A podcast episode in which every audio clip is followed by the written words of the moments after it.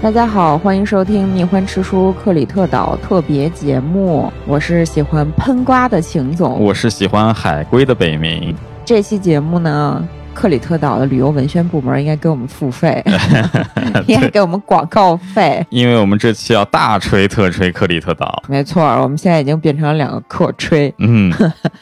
诚心诚意的向大家安利。真的，如果来欧洲玩的话，可以考虑一下克里特岛。好地方，真是好地方。嗯，非常好，不管是从生态、人文、拍照打卡，还是美食，都我给五星儿，就是 我我满五星儿，嗯好啊吧？其实克里特岛嘛，就大名在外是，啊，非常的有名儿。绝大多数人大概率听说克里特岛是因为希腊神话，对，那对吧肯定啊。很多人会以为克里特岛是一个特小的岛，但其实它不管是这个面积，还是说它在历史上的重要性，都不容小觑那确实是这样。啊。它的面积虽然说搁咱中国不算大啊，就差不多杭州那么大吧。那也是对杭州一整个大的辖区了。哎对对对，它其实是比杭州市区要更大。对，它的长度跟海南差不多，长方形，但是特别窄。对，就是有点像那个汽车后视镜那嗯，么一个形状、对的。啊，非常狭窄。然后这个地方本身呢，它的战略位置非常的重要，嗯，爱琴海上嘛，南边是埃及，嗯东边是土耳其，对，安纳托利亚嘛，半岛。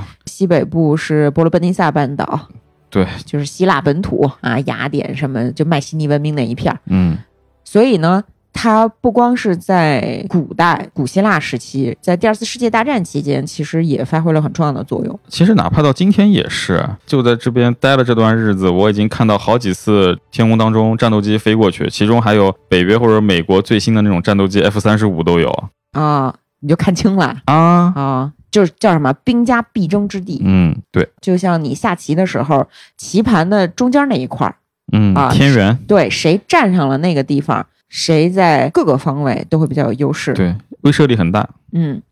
那咱们先从哪儿开始讲呢？因为克里特岛可以讲的东西实在是太多了，对，真是多呀，啊这么多数不清的故事。先从先从神话开始讲吧。好，我们一般说希腊神话呀，指的就是迈锡尼时期，就所谓的英雄时代，嗯荷马保留史诗那一套嘛。呃，对，留存下来到了荷马生活的那个黑暗时代，嗯，传唱的这些神话故事对，啊。首先，咱们先说一个最大的神，说嗯宙斯。你知道宙斯出生在哪儿吗？呃，既然聊克里特，那是不是就出生在克里特？嗯， 呵呵对，其实也不能说是出生在克里特吧，因为宙斯他爸不是克罗诺斯嘛，啊，对啊，特邪恶，吃自己小孩儿。是，他等于是跟他妈生小孩儿，然后他再把他跟他妈生的小孩儿吃了。对，他妈就是盖亚，大地女神。大地女神呢，因为自己的这个儿子兼丈夫，丈夫老吃小孩儿，嗯受不了了，就说我怎么也得保下一个我再生下来的小孩儿吧。嗯，再生下小孩就是宙斯，所以他又把宙斯藏起来了。那宙斯是被藏在哪儿了呢？就藏在克里特岛的白山。啊，哦藏在一个山洞里，所以宙斯的童年是在克里特岛上度过的。哦，就那个 White Mountains，那其实就离我们不是很远的地方哎。对啊，有说是白山，然后有说是叫什么爱达山还是什么呀？啊反正神话嘛，你就瞎编嘛嗯啊。这是说宙斯的童年是在克里特岛上是吧？嗯，然后呢，宙斯长大之后不是成为了一个臭不要脸的这么一个老渣男嘛， 对吧？对啊，他垂涎腓尼基的公主、啊谁呢？欧罗巴，嗯，说长太漂亮啦，我想我想勾引你，那我怎么办呢？变个白牛，啊，变一个公牛，嗯啊，非常壮硕，非常俊美，走进了这个漂亮姑娘。漂亮姑娘说：“哟，这白牛真好，我骑上去试试吧。”然后飞起来啊，飞哪儿了？飞到克里特岛上。哦，又是克里特，对，飞到克里特岛上之后呢，跟欧罗巴生下了三个孩子。嗯，欧洲不就是从欧罗巴的名字来的嘛？对对吧？那在克里特岛上生的这三个孩子分别叫什么呢？分别叫拉达曼迪斯、萨尔帕东和米诺斯。哦，哦米诺斯，米诺斯就是后来在忒修斯神话里头的那个强迫雅典人贡献童男童女的那个国王。嗯，也不是什么好东西，哎，米诺斯他不是哥仨吗？嗯，这哥仨，米诺斯最厉害，他把自己的两个兄弟给打跑了，是，独占了克里特岛，成为了这个地方的王。然后他呢跟波塞冬俩人商量好了，就是说你保佑我，然后我给你贡献最好的牛啊，给你贡献最棒的祭品。但是呢，当这个真正特别好的祭品，就是特漂亮的这个神牛出现的时候，哎，他把这神牛给自己撕眯了，你说哎呀，这太好看了， 对，我不舍呃，得。不舍得，因为实际上从考古上来讲，就是克里特文明是崇拜公牛的嘛，啊这个神话它也反映了一种这个牛崇拜。是，他就把这个牛给眯了，然后换了一头也非常俊美，但不是从海里升起来的神牛啊，就是普通牛，对普通漂亮牛献祭给波塞冬，波塞冬不高兴了，那肯定不高兴然，后他 说掉包了。你算老几呀、你嗯跟我这儿玩这个花活，所以呢，我要报复你，来点儿诅咒，给你来点儿邪的，是吧？嗯，怎么办呢？我就让你老婆爱上这头牛。于是，米诺斯的王后帕西法厄，她就对这头大神牛产生了一些这个不是很正常的情感啊，嗯然后他俩就好上了。波塞冬还是挺厉害，解除了就生殖隔离的科学障碍。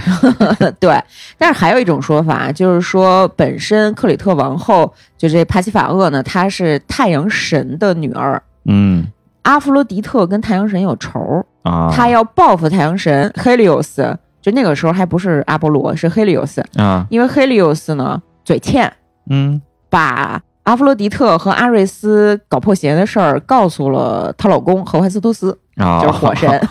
就是捋一遍啊，因为太阳神赫利俄斯把阿弗洛狄特和阿瑞斯的通奸行为揭发给了火神赫淮斯托斯，就是爱神的老公。哎，就是爱神的老公。然后阿弗洛狄特特生气，就是说我要给你使坏。于是呢，我一施法，哎我不是管爱情的吗？嗯，对？吧？我一施法，我让你闺女爱上牛，啊、然后让他们俩生下了大名鼎鼎的牛头怪米诺陶洛斯。对，反正不管怎么着，就是这王后合着牛生了一个怪物。对，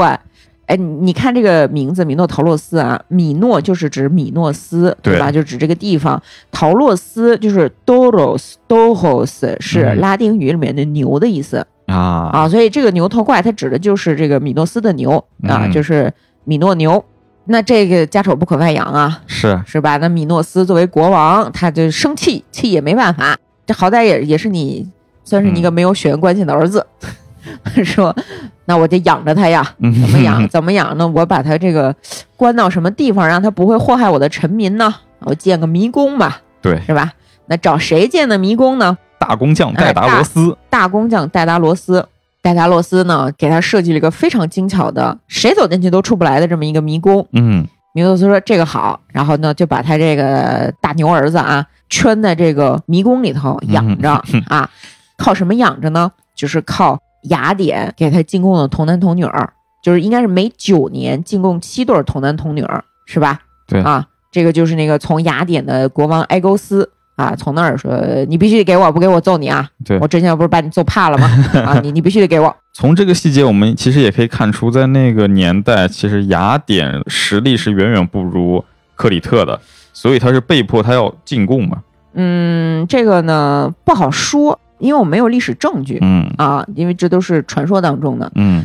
那个希罗多德倒是曾经说，有可能是因为克里特岛人抢走了欧罗巴公主嗯啊，所以才有了这个神话，就是非我族类，其心必异，就是他们坏。但是呢，从克里特岛出土的文物来讲，我们好没有像看没到有这个战争证据，对而且没有战争这边似乎就相当于比较和平、嗯啊，没有证据表明这边喜欢打仗，对，而且这边有可能是母系，嗯然后呢，这戴达洛斯进完迷宫之后说你：“你给工钱啊，甲方爸爸，我要走 了。”那甲方爸爸说：“不行，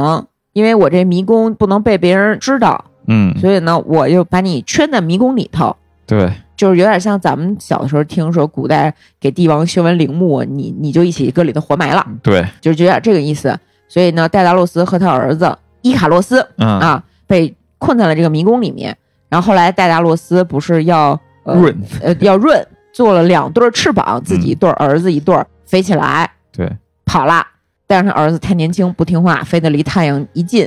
裤衩掉海里了。对啊，就是固定翅膀的蜡烤化了，对，这些我们耳熟能详的神话都是和克里特岛相关的。对，然后那个米诺斯听说戴达洛斯跑了，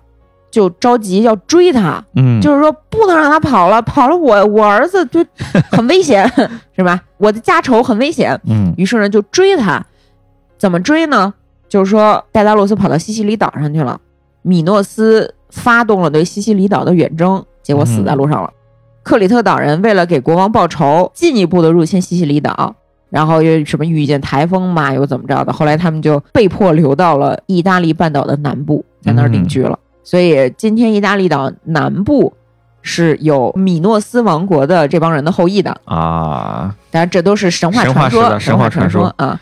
据说是因为这次远征耗费了克里特岛的人力财力啊，岛上的人都不行了，周围的人纷纷移居到这儿，其中移居最多的就是希腊人，嗯于是这个地方就变成了希腊人的这么一个领地。嗯啊但是这个说法呢，非常的不专业啊那，神话嘛，尤其是希腊这个名字是非常非常晚才出现的，嗯，就咱虽然管它叫希腊文明，但是他们这帮人自己都是各立山头打来打去的， 对，嗯他们自己是不认同自己是希腊人的啊。当年当年对，就是当年，那这个刚才咱讲的都是一些你感觉比较神话边角料的东西是吧？嗯啊，就是它还不涉及到希腊神话当中最了不起的英雄故事。嗯，那和克里特岛关系非常紧密的一个英雄呢，也是希腊神话当中可以说是最重要的一个人物。嗯就是忒修斯啊，也叫西修斯，也叫特修斯，也叫提修斯。那忒修斯之船那个忒修斯对，，就是大名鼎鼎的忒修斯之船悖论，嗯它是就是从希腊神话的这个忒修斯这个英雄的事迹当中来的。哇塞，关于忒修斯的这个神话故事太多了，对，多到我们要再讲个四五期节目，应该是没问题，对没问题。所以呢，我们就挑忒修斯的故事当中和克里特岛有关的，跟嗯大家这么简单聊两句啊。首先呢，这个忒修斯他是当年的雅典国王埃勾斯的私生子，嗯对吧？就是相当于他是他爸娶了他好朋友的女儿生下的一个孩子，流落海外嗯啊。就是说我特别想要一个儿子，但是我的正妻给我生不了，我跟我朋友的女儿生了一个孩子。这孩子等他长大了，能举起这块大石头的时候，嗯带着信物，就是这宝剑来找我啊。然后后来呢，这忒修斯就长大了，把大石头举起来了，去找他爸了。找他爸之后就父子相认了嘛。嗯父子相认之后呢，把他叔的五十个儿子给杀了，要争夺王位嘛，就占了这个储君的位置。那你作为储君，你又杀了那么多人，其实你的地位是不稳固的嗯啊。那你就要做好事，对吧？为雅典的老百姓多干一些这个利国利民的事迹，大家才能认可你。对啊，所以呢，他就又干了一堆好事儿，什么这个杀杀什么大野猪啊，哎，不是杀杀野猪是那个赫拉沙克沙利野斯。沙野猪是海格力斯，对，对，呃，杀什么来着？反正就是干好事儿吧，有点海格力斯的那个劲儿。因为海格力斯是他表哥，嗯他小的时候还曾经被他表哥表扬过，说这孩子不错，嗯哼，所以他呢一心想要像海格力斯那样建立功勋。那最后要干一票说真正是特别得民心的一桩事迹是什么呢？就是刚才不是提到米诺斯国王强迫雅典人每九年送童男女儿过来给我大儿子吃吗？假的大儿子，对，干儿 子， 对，干儿子，干儿子啊，好大儿。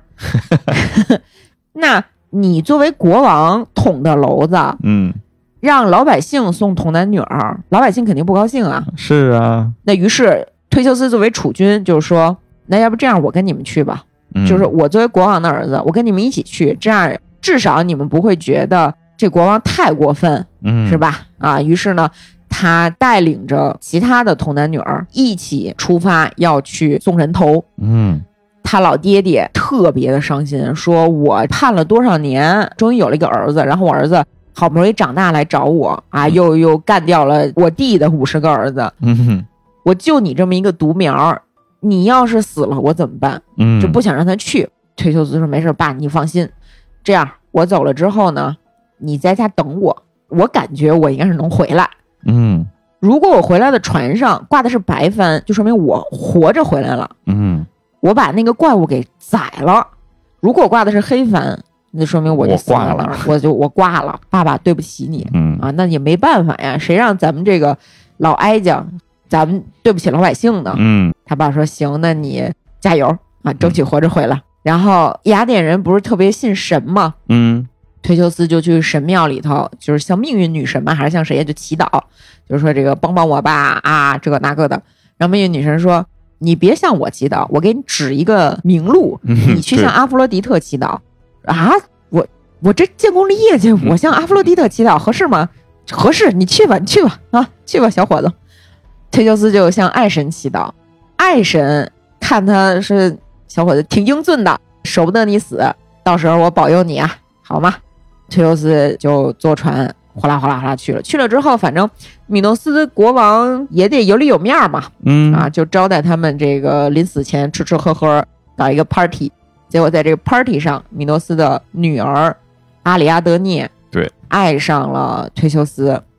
给了忒修斯一把宝剑、一块红布，还有一团儿线。对啊，所以阿里阿德涅的线这个成语到这儿就出现了。那这线是用来干嘛的呢？就是在迷宫里头你留下，走到哪哎，儿步到哪儿，呃，对对对，就是这样。你出来的时候，你不就有有这个所谓的线索了吗？嗯忒修斯就在阿里阿德涅给的这几个法宝啊，这几个道具的帮助之下，成功的进入到了戴达洛斯设计的这个米诺陶洛斯的迷宫里面去，遇到了这个牛头怪物，嗯，先用红布蒙住了这个怪物， 是不是斗牛对，啊？然后一把宝剑插到他的心脑门里头去，这个怪物就死了。然后他再跟其他童男女儿啊，沿着那个线出来。嗯还有一种比较文学化的表达，就是说这个牛头人其实是让忒修斯把自己给杀了，因为他自己很痛苦嘛。对啊，反正就是命运安排，忒修斯杀死了牛头怪米洛陶洛斯，拿着阿里阿德涅送的这个线头啊，就就出来了。啊，嗯出来之后呢，带着阿里阿德涅私奔跑了。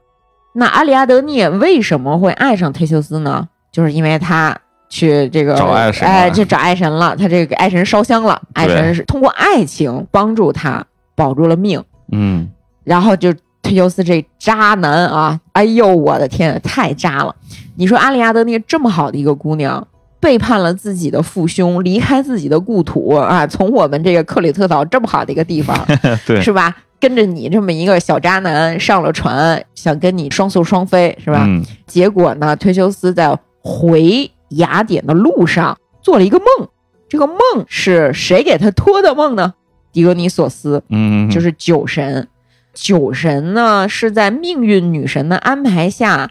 看见了阿里阿德涅，说这太好了，这姑娘好，我一见钟情，我实在是爱上他了。对，那我现在有一情敌呀、我就给情敌托梦，我说你小子，你自己掂量掂量，你配不配啊？你配不配跟我做情敌？嗯啊你要是不把这姑娘让给我，你可能就得找出事儿啊嗯！我酒神，我我是那个，他好像是宙斯的孙子哦，对，是外孙子，就等于说宙斯的女儿狄俄尼索斯他妈死得早，所以呢，他这外孙子是跟着宙斯一起长大的，嗯，是宙斯特别特别疼爱的一个小孙子，那你得罪得起吗？嗯所以忒修斯这个王八蛋把人家克里特岛公主阿里阿德涅扔在一个孤岛上，自己跑了。对也是非常渣，太过分了！嗯他是晚上跑的吗？嗯阿里阿德涅毫不知情。第二天早上一醒来，发现哇塞，我的情郎呢？我付出了这么多帮助的这个少年英雄呢，跑了，嗯留我一个人在孤岛上，然后也没吃没喝。啊你说这王八蛋就开始失声痛哭，痛哭的声音呢，哎，让狄俄尼索斯听见了，狄俄尼索斯就来，就把阿里阿德涅给娶走了。就趁着别人伤心的时候去哎，趁 虚而入动，手，呃，但是狄俄尼索斯还是挺对得起阿里阿德涅的，那倒是啊，因为阿里阿德涅他是一个凡人，他是一个 mortal，嗯他最后还会死掉。但是呢，因为狄俄尼索斯真的特别的爱他嘛，所以就把他之前送给阿里阿德涅的一个非常漂亮的王冠嗯升上了天空，成为了今天星座里面的北冕座。嗯，啊，就是克里特公主还是有一个很好的结果。对啊，你也可以庆幸，就是感谢忒修斯的不娶之 恩。什么玩意儿啊？谁愿意跟着你啊？是吧？嗯就是，哎，年轻的时候瞎了眼啊，但是最后还不错。嗯，不过这个里面呢，也有一些这个物化女性的成分啦。啊，这对没办法啊。然后再说回这个忒修斯，忒修斯不是把阿里亚德尼扔岛上之后，开始往家继续开船吗？对，你说这他遇上了这么多的事儿，一方面高兴，一方面又觉得很愧疚，嗯多少是吧？你人心肉长的，你不得愧疚愧疚吗？嗯，所以他就忘了换帆了。他这船上挂的现在还是黑帆。对，他老爹 Agos 在雅典的这个山丘上远眺，发现船黑帆，哎黑帆，悲痛欲绝。对，哐当就跳下悬崖。，，对我死了吧 嗯我不活了，活着有什么意思呀？嗯，拜拜。他跳进了这片海，就是爱琴海。爱琴海实际上就是爱勾斯的名字演变来的啊。哦，原来这样子。对，为什么这片海叫爱琴海？呃，然后它叫爱戈斯，然后忒修斯又和海神波塞冬这个有说不清道不明的关系呢？其实就是说，爱勾斯可能是海神波塞冬的原型。哦，这就是神话故事和现实历史我们进行的推测，啊嗯就是结合神话故事和历史进行的推测。嗯，然后这忒修斯还没完，他回去之后，作为储君，发现自己爹死了，他就成为了雅典的国王嘛。对，成为雅典国王之后呢，其实他是比较有本领的，就是雅典那个时候还不是很强大，但是是忒修斯去雅典周边去游说啊，希望大家加入我们这个联盟，然后慢慢的把这个地方做大做强。嗯做大做强之后呢，这老哥就觉得说，我的使命是像我大表哥那样去当一个英雄，我不愿意当这个国王啊。这这些这个政治权利啊，这些繁文缛节，这些行政上的事儿呢，我没有耐心管，我要继续去征战啊。嗯，那其实征战有很重要的一个原因就是去抢女人对， 啊，所以他先跑到哪儿去抢女人呢？哎呀，没法说，就没法说。他先跑到亚马逊去抢了人家亚马逊大漂亮姑娘。嗯这人特忘恩负义，你知道吗？就是他每到一个地方，人家好心招待他说大英雄，然后这喝要吃什么的，然后他就抢人家闺女，对，把一个亚马逊女战士叫什么来着？西西伯里推还是叫什么来着？我忘了啊，拐到了自己的雅典，还跟人生了个孩子。然后亚马逊女战士说：“你这个老上我们这儿抢女人不行，我揍你啊！”嗯，然后这些亚马逊女战士不是非常的骁勇善战吗？对，啊，就是为了拉弓射箭，把自己一个胸切掉。呃，对他们是没有左边乳房的，嗯啊，然后就跑过来打打打打打，打的过程当中呢，把他们自己的这个姑娘给射死了嗯啊，然后两边就说，哎呀，那算了吧，要不就和解了吧， 然后就和解了，和解完了之后呢，这忒修斯又跟自己好朋友说，咱还得抢媳妇儿，因为我媳妇儿被射死了，去抢谁呢？抢了海伦，对，就是特洛伊战争的导火索，导火索海伦，海伦是宙斯和勒达生的蛋里面的闺女。对啊，就是宙斯变成天鹅勾引勒达生了蛋，这蛋里面呢生了俩蛋啊，一个蛋里面是一男一女，另外一个蛋里一男一女。然后呢，其中有一个就是海伦，嗯，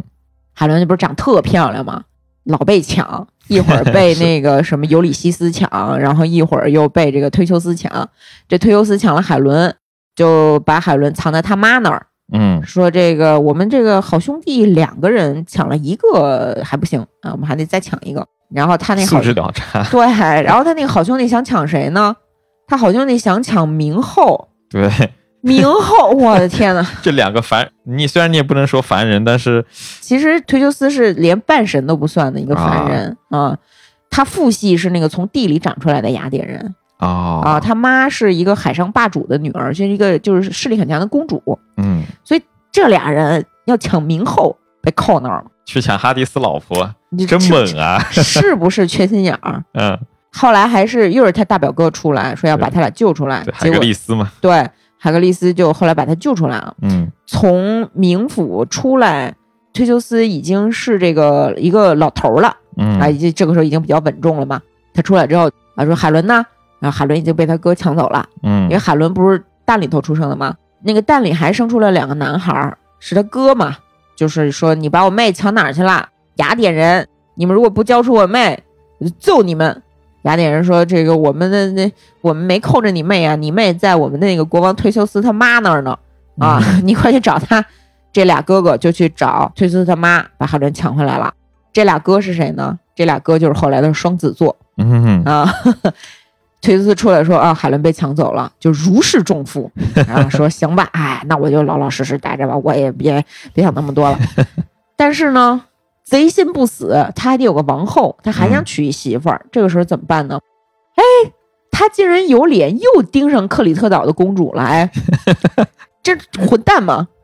哎呀，这脸皮厚。这个时候的克里特岛有一个新国王啊，嗯因为已经过去很长时间了。这个新国王的妹妹还是谁呀、反正就是这新国王家里也有一个女性亲属，嗯长得特漂亮，相当于是阿里阿德涅的妹妹。嗯这个臭不要脸的忒修斯跑过去跟克里特岛的国王结盟，说你能不能把你妹嫁给我？然后克里特岛的国王觉得说现在雅典比较强大嘛，嗯，那我就把我妹嫁给你，相当于是政治和联亲姻，嗯，和亲、好啊和，亲，联姻联姻啊。然后呢，忒修斯就把这个新的公主给娶回就家。准德拉这个，哎，准德拉，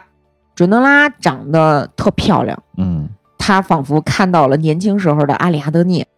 唉，就很高兴，觉得自己嗯呃又重获了青春。嗯结果呢，就活该得报应，你知 道吗？他新娶这媳妇儿看上了自己和亚马逊女战士生下来的这个儿子嗯啊，就是相当于这个小妈儿看上了继子，但是呢，这继子就是这个忒修斯的儿子呢，拒绝了后母向他的示爱。嗯你说是还真不是说出于人伦啊，因为这个希腊人也不怎么考虑这个乱伦的问题， 嗯他是因为决定献身给月神阿尔忒弥斯，嗯，就是说我一辈子保持处子之身，因为阿尔忒弥斯是处子之身，对嗯吧？月亮女神阿尔忒弥斯，那我就不能跟女人好。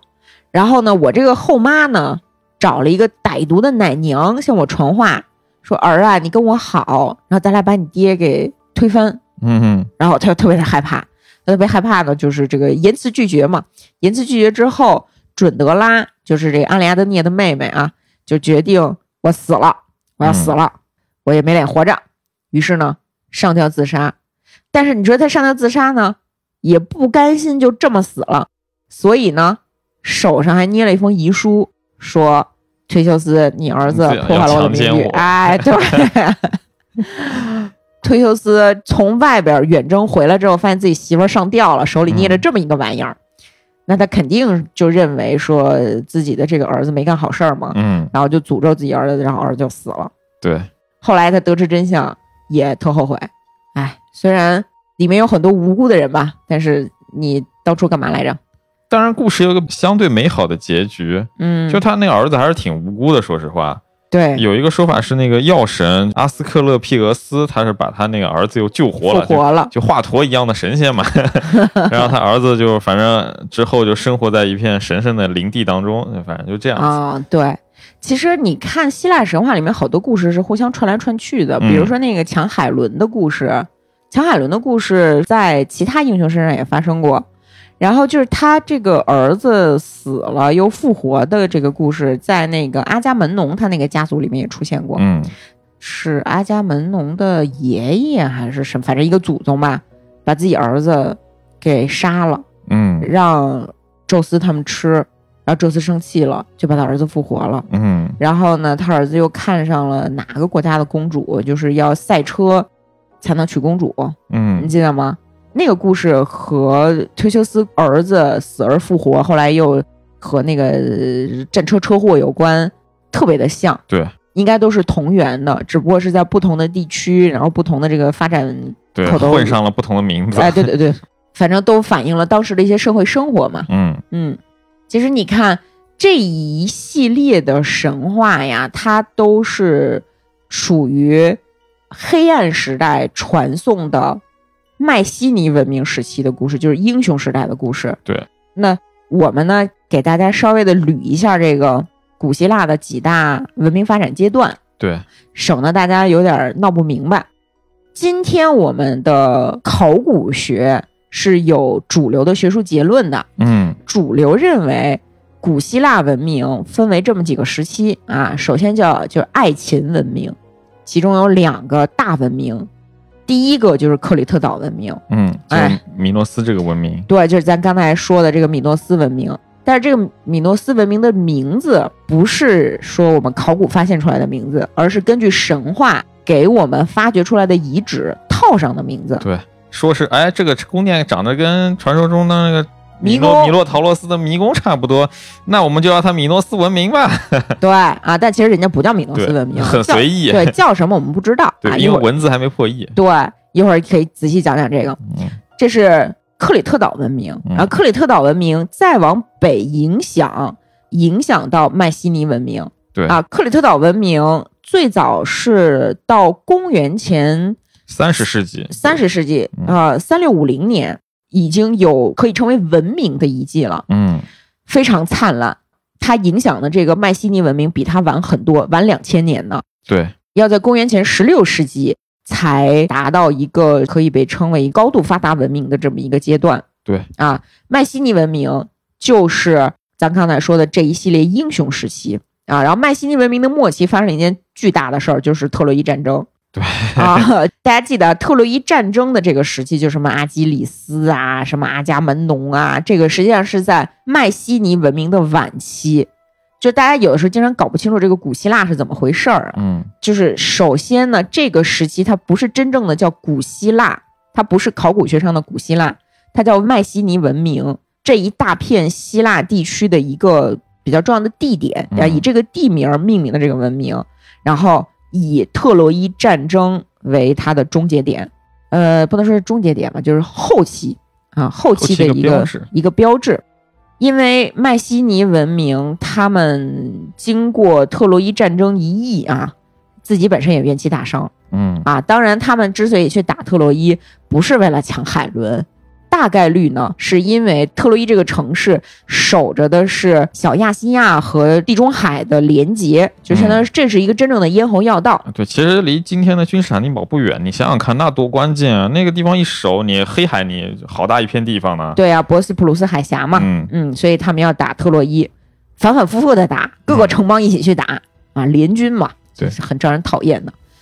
迈锡尼文明就比克里特岛文明要更加的具有侵略性，对啊，更喜欢打仗，就克里特岛的这个米诺斯文明，特别和平，对，特别和谐。然后至今为止，你没有考古证据能证明他们就是参与过战争。对，然后那个迈锡尼文明是从公元前十六世纪到公元前十二世纪，嗯，公元前十二世纪呢，基本上就是迈锡尼文明衰落了啊，嗯爱琴海文明基本上就衰落了。那是谁代替了他们呢？就是一支来自北方的希腊人，多利安人啊。多利安人就属于希腊人有点瞧不上的那个蛮族吧？对，大概就是从今天罗马尼亚跑下来的。对啊，有一种说法说他们是当年海格力斯的后裔，嗯被赶跑了，在那边称王，再往回打。嗯，不管是谁吧，从北往南打下来，希腊什么迈锡尼呀、克里特岛啊，都被他们占领了。嗯，这个时候呢，希腊历史进入的叫黑暗时代，也叫中古希腊。就是大倒退，其实挺像我们所谓的这个黑暗中世纪那个概念。没错，这一时期的雕塑也越来越丑。我们能从出土文物上发现，这一时期的整体手工艺呀、工业什么都是大倒退。对，就那几百年，完全不如之前的雕塑那么精美。哎呦，审美上也是劣化， 对，挺严 重的，而且文字也变少了，就是说嗯大部分人已经不识字了。啊，文盲了啊。但是呢，荷马它出现在这个时代啊。对啊。我们说荷马史诗《伊利亚特》啊，《奥德赛》都是这一时期的。对，河马就是记录那些对他来说已经是传说中的故事嘛。对，就是文明的火种延续下来。嗯，只要文明的火种延续下来，它就有一天会重新燎原，对吧？嗯那到了公元前九世纪末期，海上贸易又开始兴盛了。嗯，那这个时候的雅典进入到了古风时代，开始出现了城邦国家。嗯，后来呢，这不是这个又出现了斯巴达，对吧？对，啊，这个按人类学就是叫雅该亚人，这太细了，这就不说这么细了啊。这个时候发生了什么大事儿呢？两次希波战争，嗯，希腊和波斯干仗，对，并且把波斯给战胜了，对。从此，希腊文明进入了一个我们认为的真正的高峰期，也就是西方，不管是民主政治也好啊，古典哲学呀、艺术啊，什么什么都到达了一个高峰。嗯，包括这个埃斯库罗斯啊、苏格拉底啊、柏拉图、亚里士多德、希罗多德都是这一时期的，就是文艺复兴要复兴的那个时期嘛。没错，被称作黄金时代嗯，啊。这一时代就是从黑暗经历古风，进入到黄金时代，文学艺术哇，那个就是非常的灿烂，是吧？对。然后再往后呢，这个没过多长时间，呃，小一百年儿，北方的一支希腊人吧，就是马其顿，又开始搞事情，统一了希腊。谁呢？亚历山大大帝。对，亚历山大大帝到处打打打打打，把古希腊文化从本土向埃及和印度河流域传播开，嗯，所以这一个时期叫做希腊化时期。真正的高峰，古典时代的高峰已经过去了，但是呢，它的文明的余韵传向了更广的地区。嗯对，你想他一路打到印度，都把很多东西就传到印度，你想这挺夸张的。是，但是呢，我个人是很不喜欢过度的去夸耀这种帝王的功勋，嗯，因为他死的很早，他很年轻就死了。然后呢，那你整个所谓的这个什么跨这个亚欧非三大陆的这个马其顿王国就萎缩了嘛？嗯，分成了几个地方嘛， 对，什么塞琉古这一类的，都是他死后他的手下将领就是分了他的帝国嘛。对，但是你说这三个地区的文化和贸易交流真的是征战带来的吗？也不一定，因为人家靠贸易、靠人的自然迁徙也可以嗯啊。不管怎么说，这一时代叫希腊化时代啊。那差不多这几个时代咱就说完了，是吧？那么我们这次来克里特岛旅游来玩儿，嗯，主要就是来考察第一个时期克里特岛文明，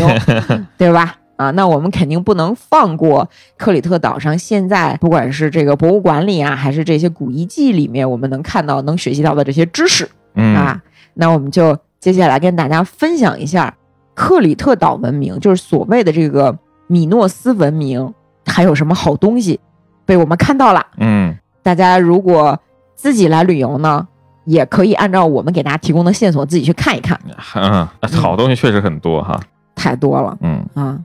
说到这个克里特岛文明叫米诺斯文明，其实也不是特别准确。就我们在当地看到的所有英文介绍啊，因为希腊语我看不懂，嗯它应该叫 Minoan，就是叫麦诺安文明，其实是从米诺斯来的，但人家不这么叫。，对，米诺斯人嘛，这感觉是，米诺斯对米诺德德啊，对米诺安麦诺安文明。这个麦诺安文明的遗迹最有名的就是克诺索斯宫殿 （Knossos Palace），嗯它是一九零零年由一个英国的考古学家叫亚瑟·伊文斯发现的。刚发现的时候，大家以为这是一个迷宫，对吧？就是关米诺陶诺斯的迷宫，但是伊文斯说不是，这是宫殿。嗯这宫殿特别的大啊、那个遗址现在就在就克里特岛最大城市伊拉克利温的城郊，对，在这个城郊发现的，占地要超过一万多平米，嗯大大小小的宫室一千五百多间，而且它是立体的，它不是一个平面的，因为它是在一个山的缓坡上嘛。对，它既有地下又有地上，有天井，然后呢也有很高大的台阶啊，像一个环形剧场一样，真的就很像迷宫。你看它那个复原图，我觉得阿房宫应该也不过如此吧。对，呃是吧？这还是挺大的。你想，那么早以前能有这么大一片地方造宫殿，那说明生产力确实是高度发达了。对，尤其是你想，它历史时期跟咱们的商朝是差不多同时代的，嗯，其实你说那个它的发掘者是伊文斯，这当然没错，但是在他之前还有一个运气不太好的德国老哥，叫做海因里希·施里曼，也已经定位到了后来这个米诺斯王宫的地方。但是他和当地人价格没谈拢，当地人在那边种橄榄树，他赔不起一千六百多棵树的价格， 只能作罢。呃对后来就伊文斯接手，结果来了一个大的，那施里曼也很了不起的。嗯施里曼是迈锡尼文明遗址的发现者，嗯就是咱们今天不是有一个什么阿伽门农金面具嘛，那就是他发现的，嗯这个很厉害了。总之呢，就是从十九世纪开始，考古学家就陆陆续续的在发现这些希腊文明的遗址嘛。嗯其中这个特别特别重要的克诺索斯宫殿就在我们克里特岛上。大家如已经是我们克里特岛哎，了吧，啊已经是我我我我是克吹啊。然后我我们克里特岛上不仅有这个遗址，我们在这个遗址里面发现的大量极其精美的文物啊，嗯现在呢是把它放在了博物馆里面。这嗯个博物馆是在伊拉克利翁的这个市区，大家一定一定要去看，而且推荐先看博物馆，再去那个遗迹，嗯再去那个宫殿的遗址。为什么呢？因为那个宫殿的遗址今天大部分是混凝土重建的，对，就让你还原一下当时的样貌嘛。对，但是这个也不是瞎建的啊，这个是一九零零年被发现了之后呢，由伊文斯亲自主持重建的部分公示，嗯，就是他看见是什么样，他就还原成什么样，对，没有乱七八糟的瞎加东西，对，也是挺好看的，你就也能在那儿感受到这个历史。嗯，但是呢，你如果只看那个遗址，是其实也看不 出来啥，东西也都拿到博物馆了。对，东西都在博物馆，这嗯博物馆太有意思了。那个米诺斯王宫，它是你可以看到它当时发达到什么地步啊？那这这东西是没有办法挪到博物馆里，是因为是什么呀？就是水管，它当时已经有冷热水管了。对，而且它还有冲水马桶，对，还有浴盆，嗯它那个冲水马桶是紧挨着寝室的，嗯，就是在这个小寝室旁边是有冲水马桶的厕所，对，并且里面还有储藏室，储藏室里面那个器皿。根据伊文斯的推测啊，是用来酿酒的。嗯哦，对，然后还有一个特别厉害的，就是科诺索斯宫殿的遗迹里面有一个王座室，那个嗯大家一定要去看。那个王座室里面就是个椅子，嗯，那个椅子是人体工学 椅，它的屁股屁地股方坐的那个地凹方，进去的。对，是有这个屁股印儿，你知道吗？就是你嗯坐进去会非常的舒适。我觉得这个很人性化，嗯啊、很很人性化。椅子这个东西的形态，在公元前三千多年的克诺索斯，它就完好的保存在那儿，嗯而且还是人体工学椅。对，哦，就这个这个很酷，人体工学椅，然后还想洗热水洗热水，想洗冷水洗冷水，还有抽水马桶。对，而且它的房间设计非常的现代。嗯首先，它的墙壁是石头的嘛，对吧？嗯但是因为这个地方发生地震比较多，周围有火山，所以它的墙是里面有木头架子，就当缓是冲嘛。对，就是那个就像像草字头的那样的那个架子嗯啊，在这墙里面固定这个石头墙，装饰呢也非常的现代，会画好多海豚， 对，哇塞，那个海豚画的就是惟妙惟肖，比很多现代人画的都好，特别的具有装饰性。嗯很漂亮。然后里面还有大量的壁画，那个壁画有大有小，都非常之精美。对，也体现了当时地中海人种的那个特点，包括他们的时尚。里面有几幅壁画呢，是特别特别有名的，在整个世界艺术史上都排得上号，就很重要。咱先说最大的那一幅，最大的那一幅叫《Lily's Prince》，百合王子。嗯不是说那个百合啊，是说有这么一个两米多高的人物壁画，就这一个人物形象，它大概两米高，画在一个墙上的，黑色的头发，大眼睛，长腿，细腰，很帅气。头上呢飘下来很大的一个装饰物，那个是孔雀羽毛，嗯手牵着一个什么东西，可能是个牲畜，漫步在百合丛中。嗯很漂亮，非常漂亮。伊文斯在刚发现这个壁画的时候，推测这是一个祭司国王嗯或者是一个王子。但是今天呢，有很多考古学家他会认为这个人物的性别到目前为止是不能确定的嗯啊，他可能是男，可能是女，他不一定是个 prince，他可能是个 princess。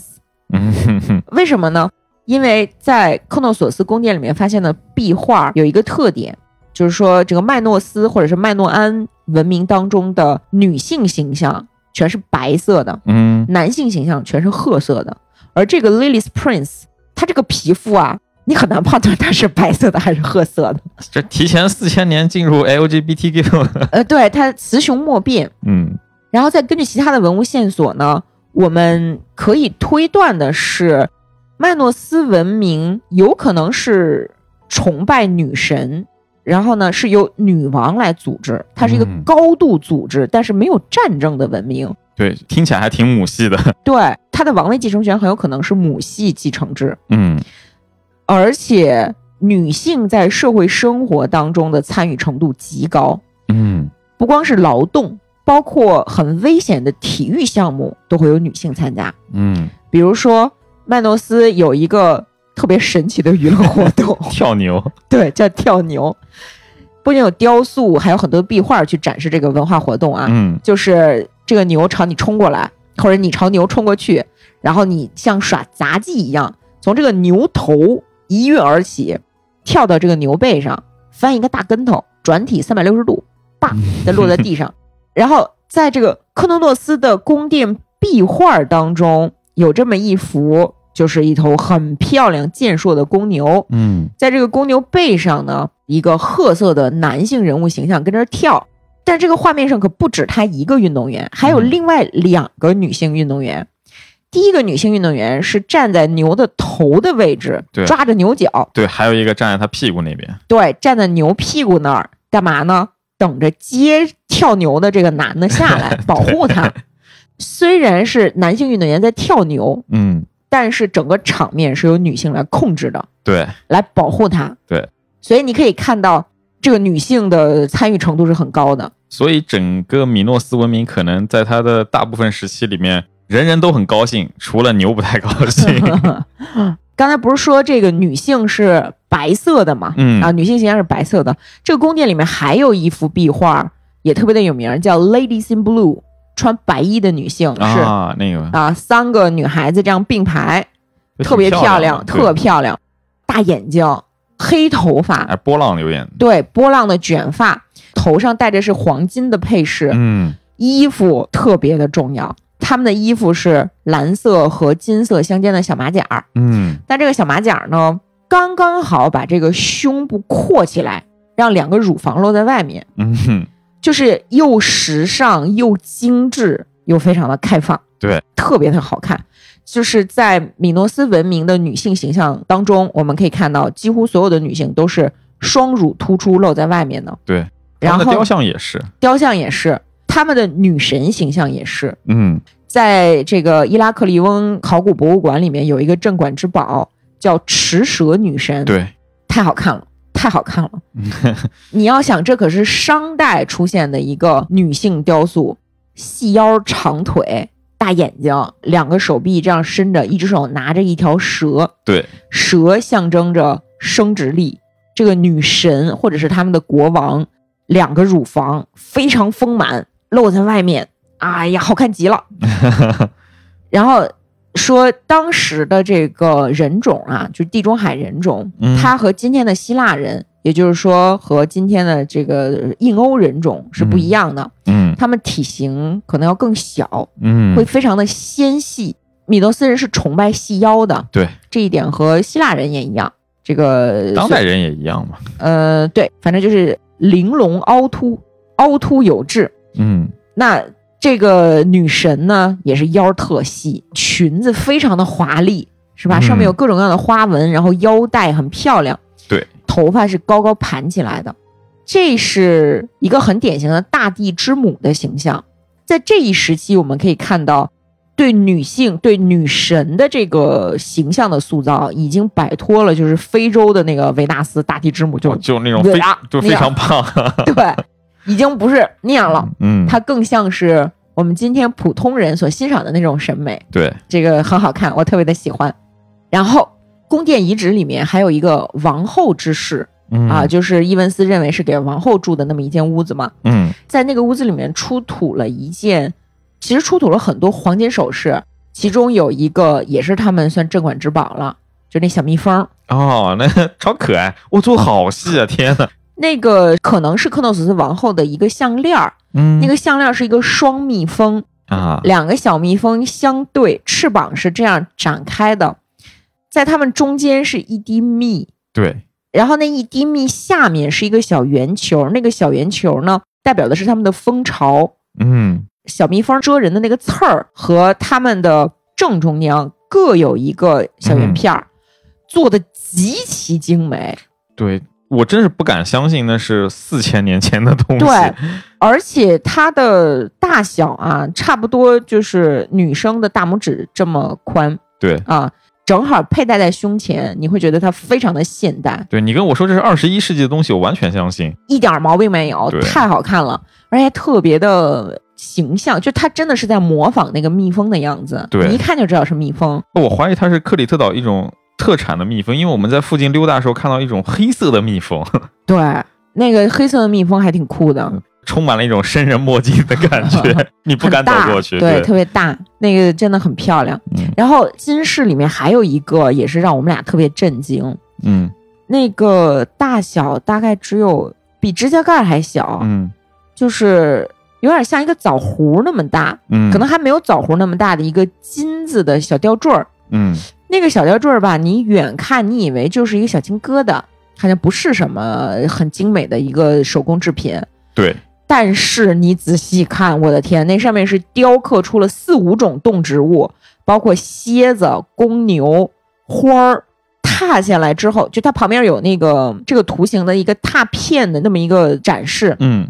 惟妙惟肖，对，怎么做出来的呀？就是三 D 工业的那种微雕嘛。对，真的真的太了不起了。这只是克诺索斯宫殿里面发掘出的众多文物当中的两件，对，还有其他很多档次跟他们不相上下的。对，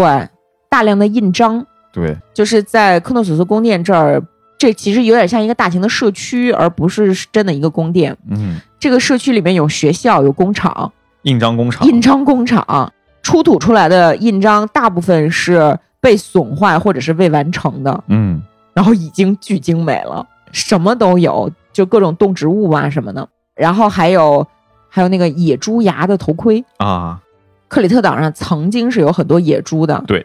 野猪不是有獠牙吗？那就差不多这个一拃长是吧？嗯他们 特有意思，他们用这野猪牙做头盔，不是把它支棱出来，对，不是像那种维京人那种头盔上面支棱两个，他们整个材料就是用很多的野猪牙编织起来。对，就我们编那个那个竹片凉席对啊，，不是这一个接一个的这样并排起来吗？对，它野猪牙凉席那种感觉。 对对对，但是呢是做了一个头 盔，对，啊，据说是军官的头盔， 对，要杀那么多野猪，普通士兵应该不会佩戴吧？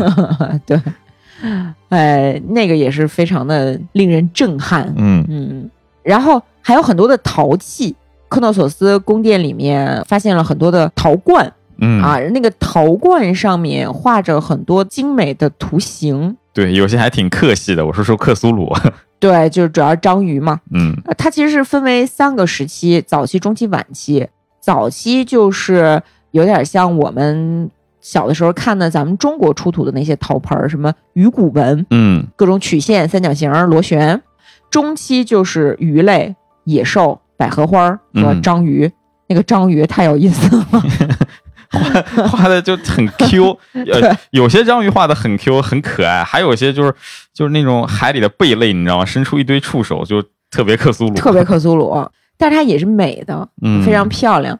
然后还有那个章鱼睁着俩特可爱的小眼睛，那么瞪着你 对。 然后晚期就是花卉和动物各种的，而且他们绘制这些图形，包括他们做壁画的那个颜料，基本上都是植物和矿物，嗯啊还有海贝类提取红色什么的，嗯非常精美。一直到今天，你还能看得清清楚楚是啊！这个工艺很了不起。是而且很难得的是，出土的所有遗迹当中，除了像宝剑、青铜剑这样的武器是一次性在某一个工室里面发现了，还比较多，量比较大。嗯啊，还包括他们崇拜的那个双 double X 叫什么？就是双头头斧嘛啊、双头斧其实是一式性的东西，嗯基本上没有大量的这种杀伤性武器，像矛啊，像这个射箭的箭头啊，非常少。对基本上没有。他们基本上青铜铸造的工具都是什么锯子对是？吧？啊，有一个一米多长、快两米的一个双人锯，对，哇，那好厉害啊！对，就各种各样的锯子，那一看就是砍树用的嘛，嗯那那肯定不是杀人用的，那杀不了人。对啊，就说明他们还比较爱和平。对，武器又全部收在一个军械库里面吧，可能就也不拿来用，别的对，地方你也找不到。而且他们出土了这么多的壁画，没有发现战争场面的壁画对，啊，没有发现残杀人类的迹象。对。还还是挺神奇的啊，嗯挺神奇的。因为从考古学上，我们发现米诺斯文明在克里特岛上有三个大国家，嗯这三个大国家其中包括克诺索斯，嗯但是这三个大国家没有一个城市有城墙，嗯哼，也没有发现他们之间有战争，对，大家做做生意不是挺好的吗？ 对，也没有像其他的文明那样出土很多这个人生人迹的这个东西。对，今天呢，好像是有一些考古证据去挑战他们特别和平的这么一个论断，嗯就是说出土了一些儿童的骸骨，嗯然后这个儿童的骸骨身上是有一些标记的，所以就有考古学家怀疑他们也曾经有过人生人迹，嗯还是杀害小孩儿，甚至是有食用小孩儿的这个可能，可能。嗯，但是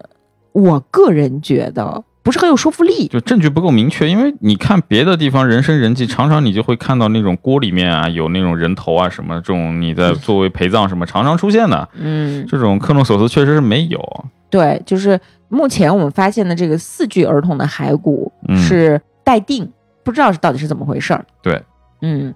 然后咱们再说一下那个文字。嗯，大家知道今天的希腊文它有一个前身，嗯就是刚才不是说迈锡尼文明吗？是啊就是，迈锡尼文明南下入侵到米诺斯文明之后呢，他们使用的一种比较古老的文字叫线性文字 B，嗯叫 liner B。这种文字它是早期的希腊文，后来慢慢慢慢变成了今天的这个什么阿尔法、贝塔、德尔塔什么的啊，啊。那你说它为什么叫线性文字 B 呢？因为还有个线性文字 A，对，这个线性文字 A 就是米诺斯文明遗迹中我们发现的一套书写体系。对，它和线性文字 B 长得很像，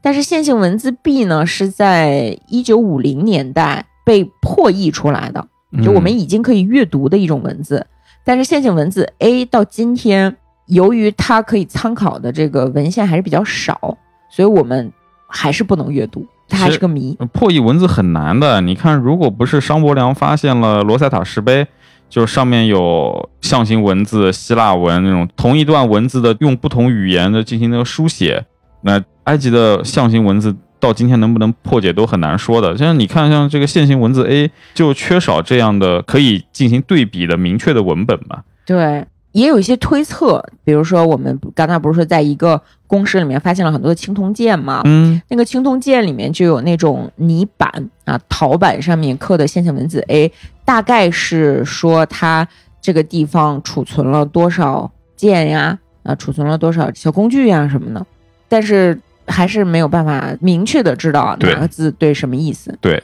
所以如果我们听众里面有天生在这方面特别的有天赋的这个朋友，你可以去尝试一 下啊，这不是给人上难度吗？诶那说不定你就是二十一世纪的商伯良。嗯，好嘛，嗯，反正不管怎么说吧，来我们克里特岛的 话啊，这个还是要看一下科诺索斯宫的。嗯，嗯，注意防晒，这真的太晒了，受不了。对，太晒的感觉要脱皮了， 就那对种，对对对对。说完克里特文明，然后也给大家捋完了这个古代希腊文明是怎么回事儿呢？嗯咱们这个继续往后捋啊，嗯啊、希腊后来被罗马占领啦，那罗马文化和希腊文化就开始互相影响，对，克里特岛也慢慢的变得越来越罗马化。这个时候，它基本上已经衰落了啊、海上嗯贸易它就不是占大头了。然后他不是被罗马帝国占领了吗？嗯，我们也知道，罗马帝国后来不是分成了西罗马、东罗马。对，那这个地方，你想想看，靠着爱琴海，其实离那个懂了君士坦啊丁堡，嗯或者说今天的伊斯坦布尔还挺近的。那嗯，它就划分以后，它自然而然的就归属了这东罗马帝国。对，那东罗马帝国它不是持续了很长时间，持续了一千多年，但是在这一千多年里面，它的大部分时间其实是挺衰弱的，就勉强维持生存。它的对周围地区的控制力其实是非常的不稳定。那像这种情况下，到了公元九世纪左右，就阿拉伯人不就崛起了吗？穆斯林，然后他们就抢了这个兵家必争之地，就克里特岛。十世纪的时候，东罗马帝国还出了一个雄主，又把这个克里特岛给打回来了。但打回来之后，也是上天不开眼吧？没过多久，十字军东征去了。 第四次十字军东征干了一件非常丧心病狂的事情，就是洗劫了自家的基督教地盘， 嗨，本来就是抢钱的，洗了一波那个就是君士坦丁堡。那抢谁不是抢啊？君士坦丁堡这个时候已经弱的不行了，那就是威尼斯人就 直接说：“哎，那这个地盘你这东罗马人你也别管了，就归我吧。对，像我们来克里特岛住的酒店，就是位于克里特岛上的第二大城市，叫哈尼亚哈尼亚。嗯，啊、哈尼亚城的老城区就是一个港口嘛，啊，有一嗯个非常漂亮的灯塔，还有个清真寺。对，但章是鱼清真寺，对对对对对啊、但是这个地方的建设，包括它的造船厂啊、然后城市的街道啊什么的，其实都是威尼斯人打造的。对，嗯，但其实威尼斯人来了也算一个好事吧，因为他直接把那个文艺复兴的东西全都带过来了。对，所以今天我们在克里特岛街头走的话，你会感觉到特别的意，大利，对，特别的意大利，特别的威尼斯，应该说，嗯，就是还是非常漂亮的。那时间线上你再往后捋，就这个地方有多乱。到了十七世纪，那个奥斯曼土耳其帝国那时候已经崛起了嘛，嗯，那威尼斯人呢当时又比较弱。那像这样一个重要的地区呢，肯定奥斯曼土耳其帝国是要说，哎，这地方我得占，抓在手里，对，抓在手里啊一下就是又打过来， 又把威尼斯人打走。到了十九世纪初呢，就是希腊开始打独立战争，对，就是说，哎，我们要独立，我们要争取自己的民族自觉。然后嗯克里特岛其实是当时一个主战场之一，最后是希腊人成功独立的时候又归了希腊。拜伦就死在这儿。对，哦那个也诗人拜伦嘛，对，拜伦爵士他当时就来到希腊，帮助希腊人民对抗奥斯曼土耳其人，嗯然后最后呢是死在了那个叫什么来着米米隆基塞吧，哎，不重要反正就死在希腊了。啊，死在希腊。 那直到进入二十世纪，这个地方其实依然是不太平，嗯，因为它这个地方是被纳粹德国占领过了。其实对这里面有非常值得说到的， 但整个事件其实要从一个二战笑话开始。嗯那个二战笑讲话讲就是就是我们的意大利。 嗯啊，意大利我们都知道，二战时候确实是很菜的，对吧？他是看到了希特勒占了周围的一大片地方，墨索里尼非常眼红，说。开疆拓土这种事情，希特勒做得，我墨索里尼也能做得。 而且这个，你希特勒就是开疆拓土的时候，你这种军事计划你都不跟我说一下，哎，那我不高兴，我也要不跟你说，就他在没有通知希特勒的情况下，派出大军进攻了希腊。当时你不管从军队的数量来看，军事装备来看，好像都是完全碾压希腊军队的，就是飞龙骑脸怎么输？没想到他是这么强的军队来入侵，不但没有拿到什么成果，还被希腊的军队反过来撵着打。 对，看着这个意大利的他的军事能力之渣，就通过这件事情是由此可见一斑的。但是不管怎么说，你作为自己的一个盟友呢，希特勒其实当时是急了嘛，就是说我是希望那边巴尔干半岛，包括那希腊那边就保持和平，就是我可以集中精力打苏联什么的。嗯那你这么搞，那我没有办法了，我只能分兵把希腊帮你搞定。然后就是他就是把自己的德国精锐派到了那个希腊那边，就一路往南打。那德军的战斗力那根本不是意大利那帮人可以比的嘛。就一路南推，再接下来就是克里特了。嗯那其实这场战役在那个军事史上是有很重要的意义的，因为首先它是人类历史上第一次大规模空降作战，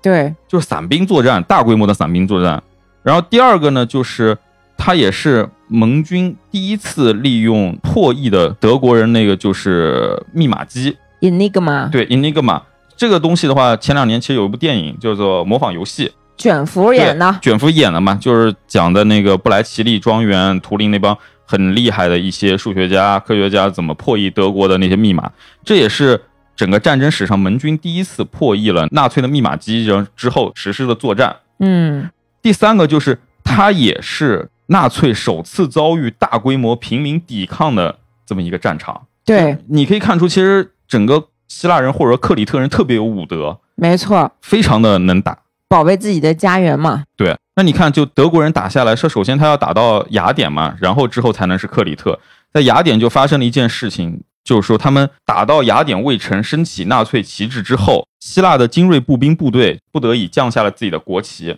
但是他们没有把那个希腊国旗交给纳粹，嗯而是抱着这个国旗直接从山崖上跳下去自杀了。那丘吉尔就说过一句话：从此以后，我们不能再说希腊人像英雄般的战斗了，因为当时他认为这个希腊已经沦陷，已经成定局了。但是我们以后可以说，英雄们将像希腊人那样战斗，对吧？这个话说出来，你就其实是对不希愧腊人是一丘个吉尔，对说话的水平非常高，然后也是把希腊人确实给到了一个很高的位置。嗯那然后说说这个克里特，控制克里特岛其实对当时的战争是有很大的影响的，因为克里特岛它有几个非常不错的机场，控制这个地方的话，你轰炸机可以直接从这里起飞，不管是轰炸罗马尼亚的那种油田，还是说是去拱卫那个埃及，这其实都是一个非常关键的地方。所以说是英国人当时是决定把克里特给守下来。作为纳粹一方嘛，那反过来就是我一定要把这个岛拿下来，免得我自己的后方受到威胁。但是这个破译的这个 Enigma 的信息，因为他破译员他并不是专业的军事人员，他搞错了，哦，然后反而导致了盟军那边产生误判。当时的局势是这样的，就德国人他是空降兵，他的空军是占有优势，而盟军这边是主要是英国，他的海军其实很强大。但是英国人把海军派出去寻找了实际上不存在的德国增援舰队，而没有让那个军舰的舰炮去轰击那个地面上嗯，这一点其实挺关键的，直接导致了克里特的失手。然后后来这事情为什么说它很重要？因为美国人后来就吸取了这个教训，嗯，你就包括在整个后来的太平洋战争当中，你包括瓜岛也好，就硫磺岛也好，美国人的打法都是我的部队登陆以前，我先炮火洗一遍对面的地，然后我的陆军登陆上去，因为他发现就军舰的火炮对于步兵有非常强大的杀伤力嘛。嗯，但这个东西英国人当时不懂，算是吃了一个亏。然后德军就把克里特岛给占领了。，对，然后德军呢就把克里特岛占领了。在德军占领的这段时间，其实克里特岛的人民还是这个英勇反抗，对，真的留下了挺多可歌可泣的故事。嗯，克里特岛上其实还有挺多这个第二次世界大战的纪念馆、对纪念场所，其中就包括一个哈尼亚地区的这个小镇居民自愿组织和维护的一个德当时纳粹强征当地村民挖的一个战时坑道。对，在这个坑道里面，他们把它布置成了一个小小的一个纪念博物馆，嗯，放了很多照片，嗯还有文字资料、啊、档案，还有当时以这个遗留下来的武器。对，就就包括炮弹啊、枪支什么的。对，其中呢就包括英联邦的这个部队和克里特本岛的居民并肩作战的珍贵的史料。是，呃，然后那个坑道前面还有一棵橄榄树，来克里特岛玩的话可以去参观一下。那个村庄叫做 Platanias。对，就是哈尼亚城西边的一个小镇，也是在海边，景色非常的美。往山上去呢，花三欧就可以进这个坑道去参观。嗯，然后这个坑道门口这棵橄榄树呢，上面也放了一个小牌牌，牌牌上写着这棵橄榄树曾经拯救了 Platania 这个小镇。对，是怎么一个故事呢？其实是因为当时德国不是派空军来占领克里特岛嘛，然后呢，有一架飞机应该是大概是坠毁了，德军那个空军飞行员呢就受伤嗯了，受了重伤。Platania 的居民其实是非常善良的，就是说你虽然是侵略者吧，啊，对但是你现在重伤快死了，我们就照顾你。对，但是没救回来。小镇的居民呢就不想惹事儿，就偷偷的把它埋葬了。结果没过多长时间，德军大部队来了，要在这儿挖地道。对那挖地道选的这个地方，正好就是当初他们秘密埋葬这个德国飞行员的地方。对如果挖出来了，那完蛋那了，完蛋了。就说明你们这边杀德国人嘛。对，尤其是德国人当时在希腊实施了很多起大屠杀、对，在克里屠特，村，嗯对克里特岛也屠了好几个村嘛。对，非常残忍。那个嗯我们都看到那个照片，排队枪毙，对成堆的尸体，克里特岛的话，死了差不多一万个平民，其中包括近一千个儿童。非常残忍。主要他还是想要起一个杀鸡儆猴的作用，因为克里特人对德军的反抗非常激烈嘛。对，如果说这个尸体被挖出来，嗯，那就是一场屠村对，那一整个镇子就没了嘛。啊。这个时候呢，村里面的一个相当于是神父啊，因为嗯克里特岛他是信东正教的，对，这个神父出来就讲说，这个地方你们不能挖，因为这个旁边有一棵橄榄树，嗯，它是神圣橄榄树，然后就反正叭叭叭编了一堆故事，对，劝说德军换了一个地方挖这个坑道的入口， 其实就在那个树边上。就离树可能三五 米， 对啊，没把这尸体挖出来，对小镇就得救了，对所以小镇居民给这棵橄榄树就上了一个牌子，就表彰它救了我们， 对。后来旁边的这个德军坑道在战争结束之后就变成了一个小博物馆嘛，对啊，然后特有意思，我们在那个博物馆里还看到了很多那个毛利战舞的照片儿，对，就毛利人，对，真的是毛利人，因为当时那个奥辛军团是作为英国指挥下的一个军团进行战斗的嘛，他们的主要战场当时就是在希腊，后来就撤退到克里特。嗯，所以你在那些照片里面，你能看到不少毛利人，而且毛利人也是很能打。就是当时你看勇敢，德国人就是大兵压境之后，成功登陆克里特，这些毛利人实际上是承担了，就是说我要替那个盟军大部队掩护他们撤退的这么一个重任。断后，对，很厉害的这帮人，就是战斗力也非常强，也创造了近似于军史上的奇迹的，就是你面对就敌人那么多，我就一支小分队，我就在山道上阻击，深深拖了别人很久，把大部队全都撤走，这种事情毛利人都做过了。嗯，大部队是翻越雪山，对，嗯，因为克里特岛南部它是那个其实挺高的山嘛，两千接近三千米嘛，对，海拔三千米的高山，对然后一到冬天就是积雪啊，对啊，你能想象爱琴海上的岛是积雪要五六个月对啊，当时的盟军就是翻越雪山去撤退的，对，很了不起啊！反法西斯战争这些英雄功不可没。对，嗯你想，从克里特岛一共撤走了近六万的盟军呢，嗯，也算是一个小型的这种敦刻尔克撤退那种感觉了。对，就这些人到了埃及以后，其实为后来的反攻也算是提供了很大的有生力量。是的，哎，不容易，不容易。嗯，这些历史啊，还是得铭记，嗯对吧？我们说的这个坑道是在哈尼亚市，克里特岛上的第二大城市嗯，西边，西边。因为我们刚才说的那个科诺索斯宫遗址呢，是在赫拉克利翁啊，也叫伊拉克利翁 （Heraklion） 这么一个大城市对那啊，个岛有的东边对对对对对，是是东边那个比较大的这部分。嗯，然后咱们的这个二战坑道是在西边呢，哈尼亚。嗯说到哈尼亚呢，有一个挺有意思的地儿，就是本地的希腊人管这个小城市叫哈尼亚，嗯，但是英文写作查尼亚，然后咱们中文呢给人翻译成叫甘尼亚， 对，特别奇怪。就一头雾水。嗯然后我们就问当地人说，为什么哈尼亚呀在英文里面会叫成查尼亚？嗯然后老哥跟我们说，我也不知道啊，我上哪知道去啊？ 嗯，我的国家叫 Helen，他们非得叫 Greece。然后我突我突然一直我说啊，对呀、那他为什么叫 Greece 呀？然后人家希腊本地人说，那我上哪儿知道去啊？对，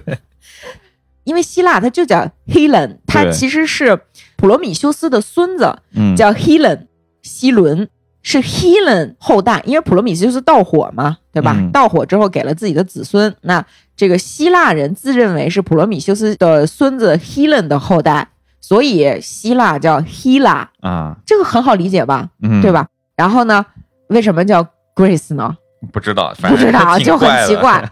反正我大概查了一下，连语言学家都没有办法充分的认定为什么希腊要叫 Grace。嗯希腊人叫 Helen，其实也是在公元前六世纪之后才慢慢的被提到。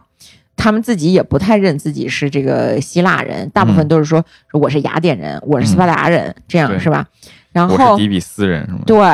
那 Grace 呀，就是今天的这个 Grace，这个反正有这么几种说法，一种说是亚里士多德考证啊，我、嗯我反正不太理解为什么这么说，说反正是什么口口音问题，什么事情都可以往亚里士多德身上安，啊没什么对问题，就是是量子力学一样的那种东西。对，就是说亚里士多德认为这个是口音，北边的多利安人口音特别奇怪，所以嗯把我们这这个地方的人叫成了这个 Gracia 的人。嗯嗯，不知道。然后还有一种说法呢，就是公元前九世纪，意大利他在库麦还是楚麦建立了希腊移民，嗯然后呢，在这个库麦这个地方，希腊人和拉丁人相遇了嗯啊，希腊人和罗马人相遇，啊于是呢就一直管希腊人叫这个克拉库斯，就是啊 k r a k u s 呃，然后很后 来难讲，都是那个 G 开头，然后就变成 Greece 了。对，很难讲，这真的不好说。嗯反正希腊人自己也不明白啊，